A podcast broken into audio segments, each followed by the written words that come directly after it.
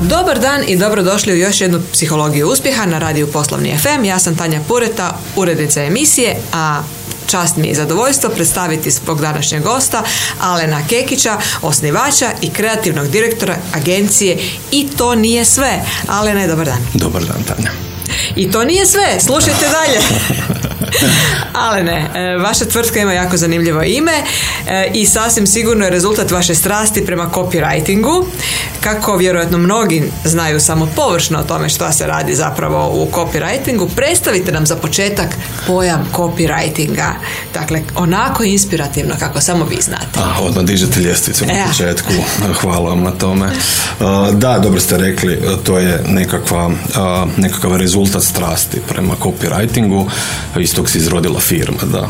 Kad bi trebao definirati copywriting, to bi bilo nekakvo kreativnije pisanje, odnosno osmišljavanje na kreativniji način u svrhu poticanja određene promjene. Dakle, mi bismo trebali, mo, trebali moći potaknuti nekog da ustane iz kreveta i počne heklat ili otići na glasanje za predstavnika stanara ili napraviti nekakvu aktivnost u životu koju je odgađao. Dakle, ono bi trebalo moć porukama angažirati slušatelja, jel? odnosno primatelja poruke. E sad, na koji način to, na koji način bi to trebali napraviti, trebali bi malo prokopati nekakvu motivaciju, doći do nekakvog uvida ili u našem svijetu insajta, kako ćemo doći do uvida, poslužit ćemo se sa on, tisuću zašto, zašto skoro jednako kao i vi psiholozi. Baš. Uvijek mi je bilo super, bio sam osmislio slogan za psihoterapeuta koji ide mi za svako vaše zato imamo zašto jel? I, i to je u biti to jednostavno tražimo nekakve nekakve motivacije i pokušavamo porukama potaknuti na ili promjenu razmišljanja ili nekakvu aktivnost, angažiranost ukratko. Eto, to bi nekako bio moja ova um, definicija copywritinga. Ako ja sad to mogu slobodno prepjevati, vi se bavite zapravo motivacijom ljudi, inspiracijom ljudi, dizanjem energije ljudi i e, osmišljavanjem poruka koja dopiru do, njihovih, do njihovih srca, jel tako? Pa to bi tako trebalo biti, da sve između je teško. Da, meni je to fantastično. Evo, baš ste me sad potaknuli zato što e, ja osobno kad gledam kako danas izgledaju te komunikacije, imam osjećaj da sve nekako se komunicira ravno, mhm. bez emocije, mhm. bez te neke namjere da se mhm. nešto e, da se nešto prenese u smislu neke poruke, u smislu što sad ta druga osoba treba napraviti kao, kao nekakvu posljedicu te poruke. Tako da e, jako, jako, rekli bi se, lajkam to što mhm. radite. Pa je, možda je tu izostalo, izostala ta ono koja je svrha copywritinga i zašto se nešto piše, zašto se osmišljava nekakav kreativni rad. Njegova svrha bi upravo trebala biti ono nekakav pomak, nekakvo poticanje na nešto. Kažem, to može biti promjena mišljenja, jel? change management. neka vrst change managementa, da, za introverte, ovi koji ne vole pričati. da, da, da. Znači imate točku A, točku B i sad s porukama pokušavate ljude potaknuti da dođu od točke A do točke B. Tako je, copywriting nije jedini u tome, lijepo ste rekli točka A do točka B, između toga postoji nekakav prostor, nekakav medij koji je kako bitan za prenošenje poruka. Na kraju krajeva i angažiranost samog slušača te poruke, a on će biti angažiran onoliko koliko mu je tema interesantna. Jel? Dakle, u copywritingu, općenito oglašavanju, nema mjesta o, nuđenju proizvoda i usluga koje netko ne želi, nema mjesta laganju, nego jednostavno pokušavamo pronaći ljude kojima baš to treba jel? i pokušavamo na neki način doprijeti do njih. Bravo, dajete istinu za ljude koji trebaju upravo tu istinu, jel? I, samo istinu, da, samo istinu. Ona može biti malo uljepšana, ali mora biti istina, da. Super, odlično. Pa evo, otkud ta ljubav prema copywritingu? Jeste li je od uvijek imali ili se onda negdje razvijala? Mm, pa, u srednjoj školi ja nisam znao što je copywriting uopće. Imao sam tu prilike na govorničkoj školi koja je bila organizirana od strane Filozofskog fakulteta, odnosno ocijeka fonetike, organizirali su neke govorničke škole, tamo sam imao prvi put priliku osmišljavati i snimati reklame i to mi je bilo zanimljivo. Međutim, tek kad sam izašao na tržište rada, tad sam čuo, nešto sam načuo o copywritingu. Zapravo znao sam upisati termin u tražilicu moj mog posla. Uh, ali kad sam to počeo raditi, to je bila zaista ljubav na prvi pogled. To je jednostavno, život je odjedanput počeo imati svoj smisao. Jel?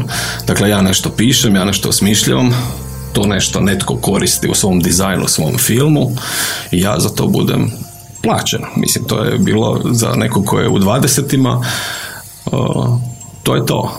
To, to, to je onaj dio onaj, hej vi stari, cijeli život me pitate što ću biti kad odrastem. Evo, konačno, konačno sam našao odgovor, jel? To je nekakva ono, prva ljubav, ajmo reći. Život i snova. Radite ono što u to vrijeme definitivno bilo, da. E, e, dakle, vi ste, ako ja dobro razumijem, završili, što, ste, što ste završili? fonetika, filozofija. Ja, moj, moj glavni doseg formalnog školovanja je zapravo odslušana četvrta godina fonetike i filozofije. A, to morate onda što? Sigurno ne. E, recite, dakle, koliko je zapravo za taj copywriting važno da imate tako jednu široku kulturu? Znači, e, filozofija, fonetika, da tu ste zapravo stekli, stekli dosta općih znanja. Koliko je važno to da, da dobijete te, te prave poruke? Pa to je važno, ali to se uči u copywritingu. Dakle, neće vas nitko naučiti svemu tome.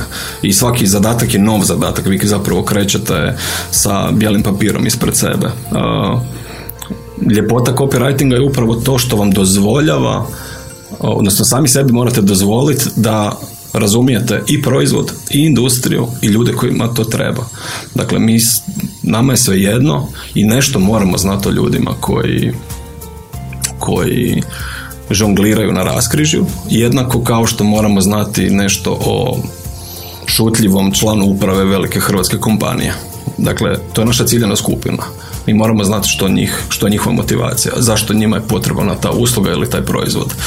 Jednako tako moramo, učimo jako puno o industrijama, učimo jako puno o komunikaciji, o odnosima između ljudi. Dakle, to je, copywriting je po tome divan i to je nešto što mi zaboravljamo kad pričamo o copywritingu, što nam dopušta različite sfere proučavanja i sad koliko, koliko duboko želimo ući u njih ili odnosno koliko je potrebno. To je ono što možda danas mladi ljudi ne shvaćaju koja je ljepota, koja je ljepota tog posla. Dakle, učimo od od, od, od sredstvima za depilaciju do ne znam do izrade, ne znam, packaginga, ajmo to tako reći. Da, da, zapravo ne postoji formalno obrazovanje za Ja, u Hrvatskoj još uvijek, ja mislim, ne postoji. Bilo je nekakvih pokušaja da se to oformi kroz nekakva vele učilišta, čini mi se, ali nije zaživjelo. Da, ne znam iz kojeg razloga zaista. Ali evo ja bi se vratila na ovo što ste rekli, znači vi stvarno trebate o svojemu znati nešto. Što znači ako imate dva šutljiva direktora, to ne znači da ćete vi iz svoje glave reći e sad ću ja napraviti nešto, nego ćete vi ispitati svakog od njih sa hrpom zašto da dođete do suštine svakoga od njih. Pa istina je, ovaj, nekad davno sam mislio da je ključ dobro copywritinga zapravo u dobrim odgovorima, mislim da je ključ u dobrim pitanjima i nekako je to, to me nešto naučilo kroz, kroz ovu koliko je sad preko 15 godina karijere, da. Odlično, ali evo vratimo se sad na vaše početke. Može. Znači prije nego što ste osnovali vlastitu tvrtku, radili ste čak u četiri tvrtke, ako se mhm. ja dobro ne sjećam. Znači vi ste, e, prvi posao vam je bio posao copywritera. Uguglali ste, uguglali ste i, i on, vidjeli ste i vidjeli ste da to postoji i ovaj, zaljubili se na prvi pogled. Šta ste tamo zapravo evo ovaj, e, naučili o sebi, o klijentima, o copywritingu?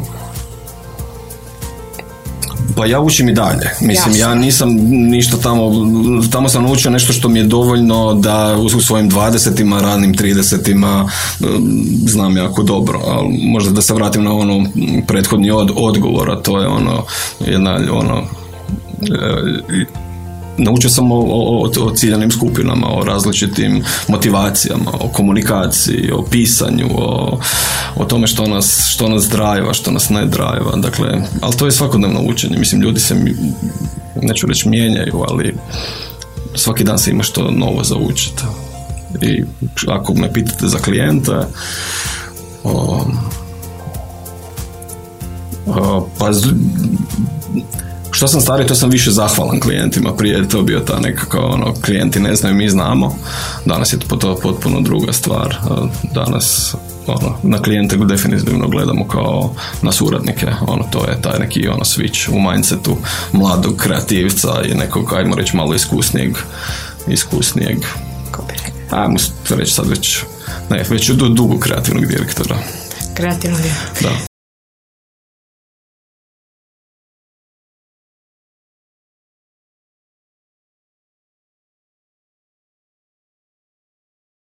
Vi slušate emisiju e, Psihologija uspjeha na Radio Poslovni FM. Ja sam Tanja Pureta, urednica emisije, a moj današnji gost je Alen Kekić, osnivač i kreativni direktor agencije I to nije sve. E, Alene, kako ste se odlučili za samostalno poduzetništvo?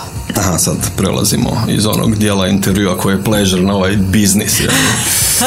Nije, bit će i tu pleasure. Ja mislim, to je bilo sasvim slučajno. Ovaj, prijateljica koju znam od rođenja, od prvog dana i ne kažem to bez veze, doslovno smo dan razlike i dijelili smo onu, onu, onaj jedan krevet u, u rodilištu je trebala pomoć oko jedne kampanje. Mislim da, ne da mislim, znam da je riječ o lijeku za žgaravicu, nisu bili zadovoljni s tim, pa me zamolila za pomoć, pa sam ja njoj to nešto pomogao, pa je to vrlo brzo nastala nekakva suradnja sa tom, tom farmaceutskom kućom i zapravo um, nekakav problem koji se dogodio a je kad sam trebao fakturirati to izdao sam autorski ugovor, onda su oni rekli pa to je nama 25-30% skuplje nego što smo planirali i onda sam morao otvoriti deo da bi to napravio. Ovaj, tako da nije to bila nekakva namjera sad imate. To je neki post hoc ove, odluka iz razloga što ovaj, niste mogli drugačije napraviti naplatu. da, da, tako da ovaj, nekakvo ozbiljnije autanje u smislu mama, tata, ja sam poduzetnik, to je došlo puno, puno kasnije. Možda kad sam malo sazrio. Dobro, znači u tom trenutku ste onda odlučili ići tim poduzetničkim vodama ili...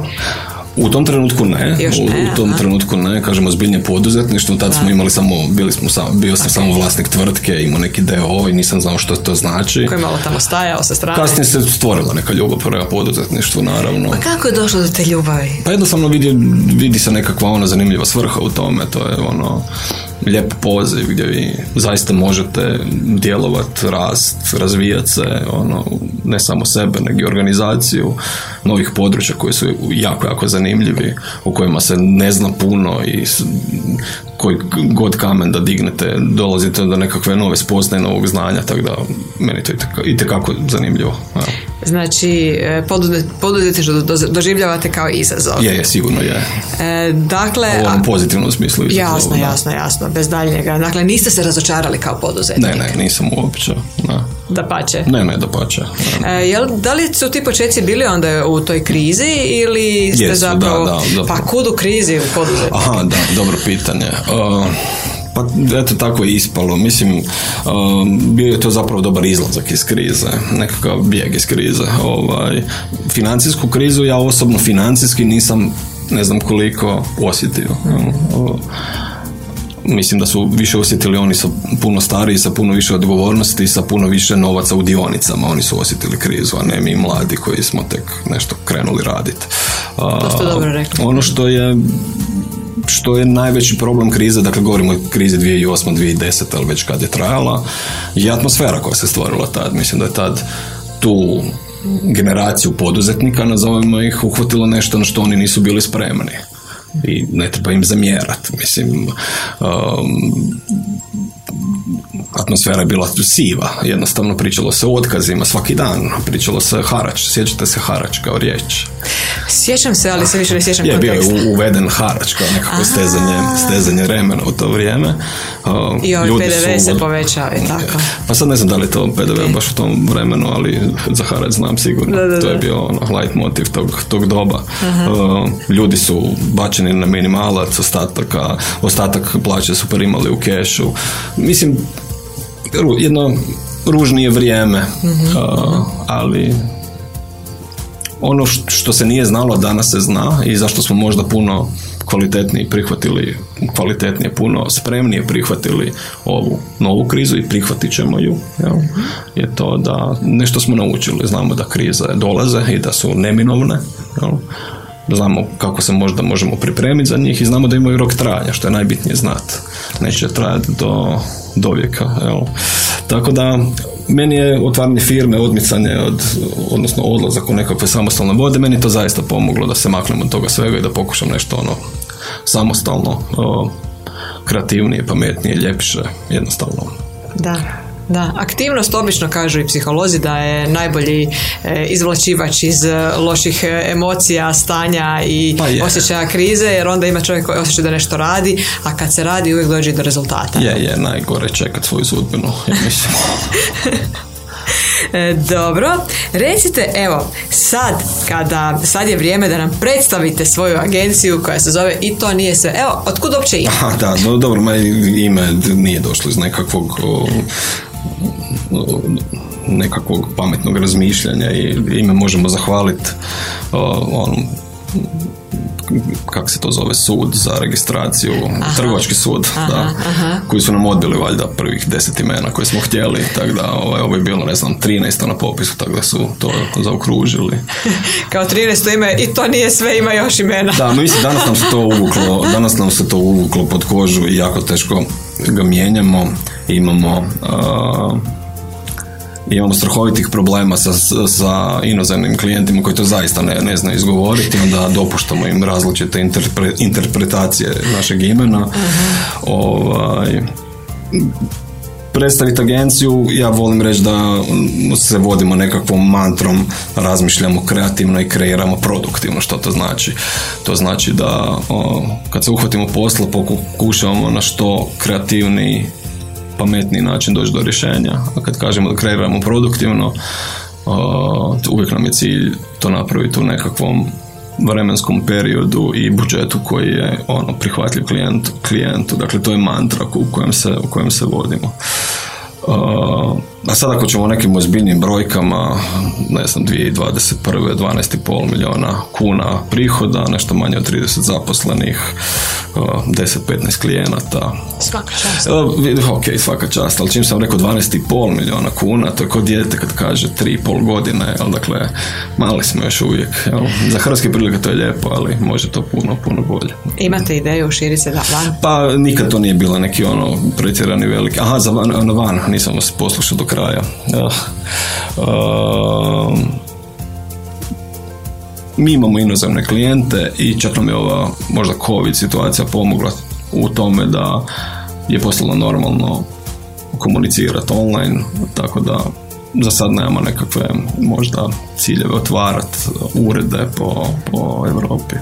Prvenstveno po Europi. Da, ova COVID kriza je donijela i tu, tu mogućnost online poslovanja, jel? Da, da. uh Mislim, postala je ta mogućnost i prije, ali sad je nekako percipirana pod, kao normalna. Dobro. Evo sad vi se bavite, znači kao što ste lijepo rekli, kreativnim biznisom mhm. e, i nastojite se držati budžeta i biti produktivni u tim parametrima i sad pitanje kako se vama zapravo javljaju klijenti, s kakvim željama, s kakvim potrebama, kako oni uopće kažu meni treba agencija koja se bavi e, kreativnim copywritingom. mm ok, ok. obično klijenti s kojima uspijemo napraviti nekakvu suradnju su klijenti koji uh, kojima njihovi promotivni materijali ili percepcija tržišta jednostavno ne odražava ono što bi oni htjeli ili što oni misle da zaslužuju ili ih percipira na drugačiji način ili govori na drugačiji način. I to su konkretni problemi koji su ono učestali, česti su s kojima se mi s kojima se mi bavimo. Evo konkretno baš u ovom trenutku, u ovom vremenu radimo rebranding za jednu hrvatsku, jednu stvarno super hrvatsku tvrtku gdje će oni u narednih godinu, dvije dana zaista napraviti velik posao, grade svoje velike urede, imaju svoju tvornicu, na svjetskom tržištu će stvarno napraviti određene pomake, ali njihovi promotivni materijali, njihovi slogani, njihov, jednostavno više ne odražava to što će oni postati za godinu dana. Mm. I to je konkretno... Prerasli su. Prerasli su ju, da, da. I to je zanimljivo isto kod brendova što jednostavno i brendovi rastu, sazrijevaju. I tu im zaista pomažemo. I to je to je možda ono nekakav primjer koji sam sad naveo iz razloga što je to idealan, idealan i klijent i, i zadatak. Zadatak zato što ima konkretan cilj i konkretan problem koji treba riješiti. Klijent zato što je nevjerojatno, s nevjerojatnom lakoćem radi s tim ljudima. I to je ono nešto što bi stvarno trebali gajiti tu kulturu suradništva sa i tekako povjerenja s jedne i s druge strane i tekako, i tekakve kolaboracije ono, kad vi osjetite da i klijent s druge strane zida lupa glavom jednako kao i vi vidite koliko mu je stalo dakle to nije kazališna predstava gdje mi dolazimo nešto prezentirati očekujemo nekakav aplauz, pljesak na kraju, nego je to proces gdje mi njih zaista trebamo i trebaju oni nas i to je, evo, to sam, to mi je drago da sam spomenuo sad.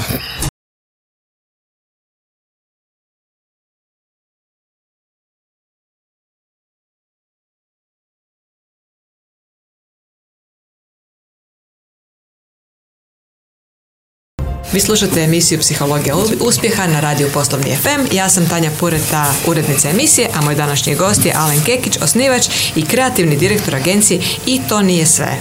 Alene, ovo što ste rekli vezano za e, suradnju, odnosno vezano za odnos s klijentom, da je to jedan suradnički, mhm. koliko je to zapravo često, jer evo, ponekad imamo i dojam kad radimo, kad angažiramo neku kreativnu agenciju, mhm. znam recimo dobivati neke takve e, komentare od naših klijenata e, u smislu kreativna agencija se tu ponaša ono kao da isporuči umjetničko djelo koje se više ne smije dirati. Mhm, dakle, vi dozvoljavate da se e, intervenira u vaše umjetničko djelo ili ste ili, mhm. ili gledate tu suradnju samo na razini ono postavljanja pitanja, pitanja, pitanja, a kad isporučite onda niste baš voljni e, da, da se dira u to vaše e, i mm reći ipak ipak jedan kreativni rad to je kreativni ne, ne ipak nego kreativni je, rad. Je, je, to je kreativni rad u kojem mi investiramo ono, i svoje znanje, vještine i ljubavi i ne znam što, ali opet ovaj, treba se vratiti do, na početak priča, a to je da kreativnost ne smije biti svrha sama sebi, mora ispunjavati neku drugu svrhu, neke druge ciljeve i zapravo mi, smo, mi sebe ne volimo gledati kao nekakve kreativne profesionalce, a ne kao umjetnike. Mi nismo umjetnici. mm volimo, dopuštamo naravno ovaj, bilo kakvu vrstu kolaboracije, to nam je uvijek dobro došlo, ali zavisi, suradnja jednostavno zavisi kako se dogovorimo, kako klijentu kako je klijentu lakše kroz cijeli proces projekta proći.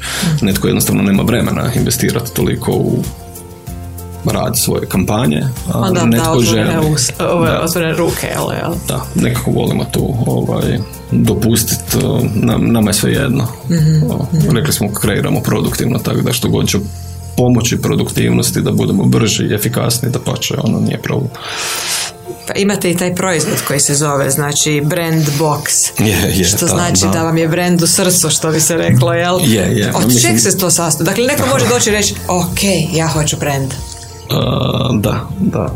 Brandbox je zapravo naš pokušaj da jednu uslugu brandiranja formatiramo u proizvod gdje smo htjeli uzeti određene elemente brandiranja koji su nužni svakom ko želi postati brand, dakle nekakva osnova. Zašto, zašto nam je to bitno? Zato što želimo u najkraćem mogućem vremenu dati klijentu ono što mu zaista treba. Brendiranje je toliko širok pojam. ali jednostavno ovo treba biti nekakva platforma iz koje ćemo kasnije crpiti i komunikaciju i employer branding i lijevi branding ili desni branding. Dakle, to je to je nešto što smo htjeli, uh, kažem, formatirati tako da pomognemo svima i, i onima s velikim i onima s malim budžetima. Koliko danas po vama tvrtke imaju izgrađen brand uh i koliko sustavno pristupaju izgradnji? Ovako kad gledate tržište.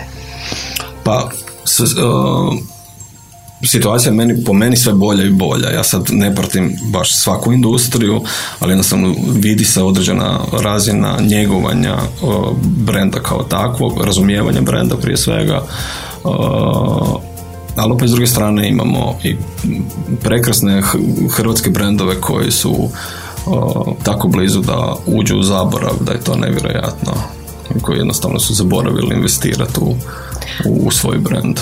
A, znači može se dogoditi da nešto što je jako dobro uđe u zaborav. Ne, ne, sigurno da da. Mislim, to će ostati nekako u sjećanju kao neki proizvodi koje smo rado kupovali kao djeca, ali koji više jednostavno nisu dio naše svakodnevnice. Mhm. Dobro, e, često naglašavate da volite kreirati rješenja za tvrtke sukladno njihove strategiji i poslovnim ciljevima. Koliko u svojim zahtjevima tvrtke koje vam se obraćaju polaze od toga, a koliko im to zapravo nije važno? Da, mislim, možda se opet vraćam na isti odgovor, a to je kreativnost mora imati mora imati svoju svrhu u ispunjavanju nekakvog cilja. Meni je stvarno žao što recimo meni se zna dogoditi da nas na, na pitanje koji su vaši marketnički ciljevi za ovu godinu nema odgovora jednostavno i mogu se samo empatizirati sa klijentima koji rade u takvom okruženju gdje gdje vi radite cijele godine, ali ne znate u stvari s čim će vaš poslodavac, s čim će vaša tvrtka ili investitor biti zadovoljni. Bez nekakvog cilja koji želimo postići, nema smisla investirati u marketing, jer investiramo u, u, u pogađamo nekakvu metu u, u mraku, jel? Tako da mislim da je jako teško na takav način ono, funkcionirati gdje vi ne možete na kvartalu ili na polugodini se ukrenuti i reći hej radimo dobar posao ili trebamo pivotirati lijevo ili desno tako da da, volimo čuti ciljeve, volimo znati, volimo na kraju krajeva vidjeti rezultate našeg rada, da li to radimo dobro ili ne radimo dobro, to nam je dosta bitno. Tako je, onda ih, ako i ne dođu s time, onda ih potaknete. Barem koliko pa je, moguće, ako ide, jel? sigurno. dakle, možete im pomoći u tome, jel? E, idemo se vratiti, odnosno idemo se dotaknuti, već ste pričali o employer brandingu kao dio brenda. Mhm. Danas je employer branding, ajmo reći, mm riječ koja se svugdje mm provlači, pa evo, e, koliko vi možete pomoći tvrtkama u employer brandingu i može li se napraviti employer branding, a da se nije napravio branding? Ma mislim to je sad jako slična ovaj, ja mislim da osnova je i kod jednog i kod drugog jednaka. Dakle, mi moramo znati šta je srž nekog brenda, koja je neka njegova misija, koja je njegov, njegov nekakav brand promis. Moramo znati nešto o brendu da ga uopće gradili employer branding. Dakle, Employer branding je super i meni je jako, jako super vidjeti kako se investira puno energije i novaca u to. Jednostavno zato što mislim da će nas to uh, brže dovesti do nekakvog, ono, nekakve zlatne sredine, da se pomire nekakva nekakve tri, tri ključna čimbenika, to su zaposlenici, to su vlasnici njihove očekivanja i to je zapravo kupci ili klijenti te nekakve organizacije. Uh, employer branding je nekako čini se kao da je 100 godina tu među nama, međutim ja se sjećam točno prije 8 godina, 7-8 godina, uh, tražio sam savjet po pitanju Uh, imao sam ideju, ne znam, pre, išli smo u novi ured, imao sam ideju zamijeniti radna mjesta za radne jedinice. Što to zapravo znači? To znači da bi netko došao u ured i koristio mjesto ili radni stol kako hoće i kad hoće. Danas može sjediti pokraj prozora, sutra na fotelji, prek sutra u, u uredu. I ja moram priznati da prije 7-8 godina ja nisam imao sugovornika. Nisam, nisam uspio pronaći pronašao sam zapravo samo dvije osobe s kojima, od kojih mogu dobiti nekakav adekvatan odgovor.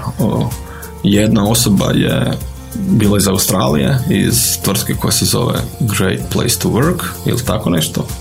Ja mislim da sam dobro rekao. I druga je Martina iz vaše agencije, Armir, ako smijem to spomenuti. Smijete. Na temelju tih razgovora sam ja zapravo odustao od te ideje. Mm-hmm. Da. tako da super mi je to vidjeti, zaista. I ono, stvarno pozdravljam da se u to investira što prije, moramo i mi još jako puno učiti o tome. Ja mislim da je, nismo mi još uvijek sazreli, a to je, odnosno odnos poslodavac zaposlenik još nije, taj odnos još uvijek nije sazrio. Employer branding će to sigurno pomoći. Pa evo kad smo već kod tog odnosa poslodavac zaposlenih, kako vi pristupate vođenju vlastite tvrtke? Čemu trebate posvetiti posebnu pažnju? Jesu to vaši kreativni ljudi? Pa, ba, sad, baš ste mi jednostavno ovaj pitanje postavili. Jel da? Da, ovo. nama su ljudi glavni resurs, jel? ali samim time što je nemamo drugu riječ osim resurs, vidi se da tu nešto nije, da nešto nije u redu. Jel? Ovaj, u ljudi najviše investiramo i ne znam, sad koliko poslodavac, stvarno mora se misliti na, na, na, tisuću, na tisuću stvari, ono, ljudi, klijenti, dugoročna stabilnost, tako da ovaj, ne, znam, ne, ne, znam gdje želite da ovaj, u kojem, u kojem Okay, čemu, da čemu vi u ovom trenutku najviše posvećujete? Pa, ili što ste naučili kao poslodavac? A, pa ono gdje sam se ja možda najviše sazrio je upravo to ono kako osigurati tu nekakvu dugotrajnu stabilnost tvrtke. A, zašto? Zato što vrlo jednostavno smo, ono, preko dana smo distraktani sa milijardu stvari koje su nam reaktivne. Konkretno, ja sam danas imao nekoliko telefonskih poziva i sve je od mene zahtijevalo nekako nešto reaktivno. Nazvao me dostavljač iz Volta, ja sam mu morao otvoriti vrata dok sam radio nešto, nazvao me, ne znam, supruga, da mi je auto sjedalica ostalo u autu, da trebam, na kraju nisam. Da, dakle, to nam pojede dan. Da bismo mi planirali unaprijed i bili vrlo, vrlo aktivni, jako je bitno osigurati to nekakvo vrijeme. Jednostavno kao što osiguravamo vrijeme da ručamo, večeramo, da odemo u teretanu, tako da i u našoj agenciji doslovno osiguravamo vrijeme kad se bavimo našoj budućnosti. Jel? To je to je nekakav, nekakav ono nekakav nekakva glavna zaokupacija mene. Uh, svaki put kad stavim potpis na bilo koji ugovor o poslovnoj suradnji, to je jednako kao da sam okrenuo pješčani sat koji curi. I to je možda ono najveća naša briga, to je da potpisujemo ugovore na određeno vrijeme, paralelno zapošljavamo ljude na neodređeno vrijeme i cijelo vrijeme moramo misliti uh, cijelo vrijeme moramo misliti o budućnosti što radimo za šest mjeseci. Mene ne zanima što radimo danas, nego što radimo za šest mjeseci. Znači, vi ste vizionar. A, da, da, da, da, da, da. Samim tim što ste poduzetnik, morate biti vizionar, morate gledati što radite za šest mjeseci. I evo, e, za kraj, što biste poručili mladima koji se žele kušati u radu u vašoj struci? Aha.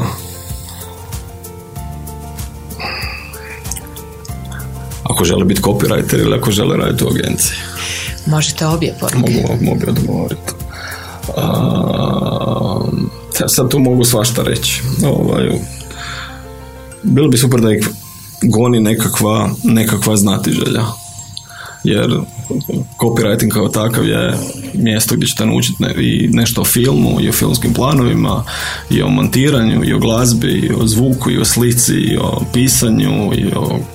Dakle, bitno samo biti dovoljno znatiželjan za svako od tih područja copywriting se uči, kreativno se uči i treba samo dobro, dobro zasukati rukave. Kao što se bubnjar postaje bubnjanjem, a ne nečim drugim, tako se i copywriter postaje radom na tome da neko postane copywriter.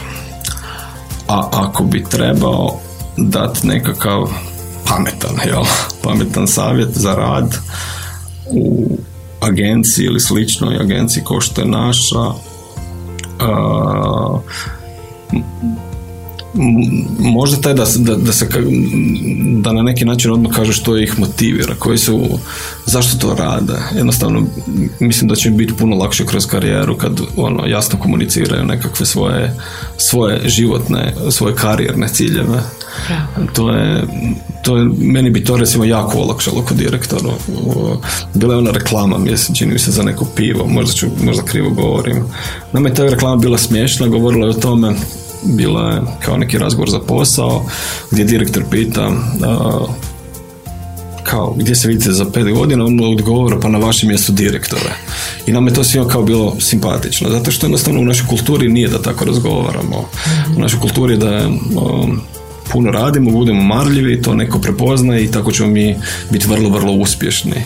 Ne, baš obratno, ovaj, komunicirajte. Ako želite biti direktor, komunicirajte to ako nađete um, neko ko vam je voljan pomoć s druge strane, već će se osmisliti plan kako da dođete do toga. Bez te komunikacije mislim da to neće biti nikad moguće samo će biti razočaranje, razočarenja. Da, ono neko podrazumijevanje, a zapravo da, da, ono, ne, nema podrazumijevanja. Eto, Alene, sa glavnom e, porukom uh, od copywritera komunicirajte, smo došli do kraja. E, puno vam hvala na vrlo zanimljivom razgovoru, na fantastičnim inspirativnim porukama i za poduzetnike i za mlade i vidimo se jednom drugom prilikom. Hvala na gostovanju i hvala vama slušatelji na što ste još jedan put bili s nama i čujemo se nekom drugom prilikom. Hvala Doviđenja. Puno.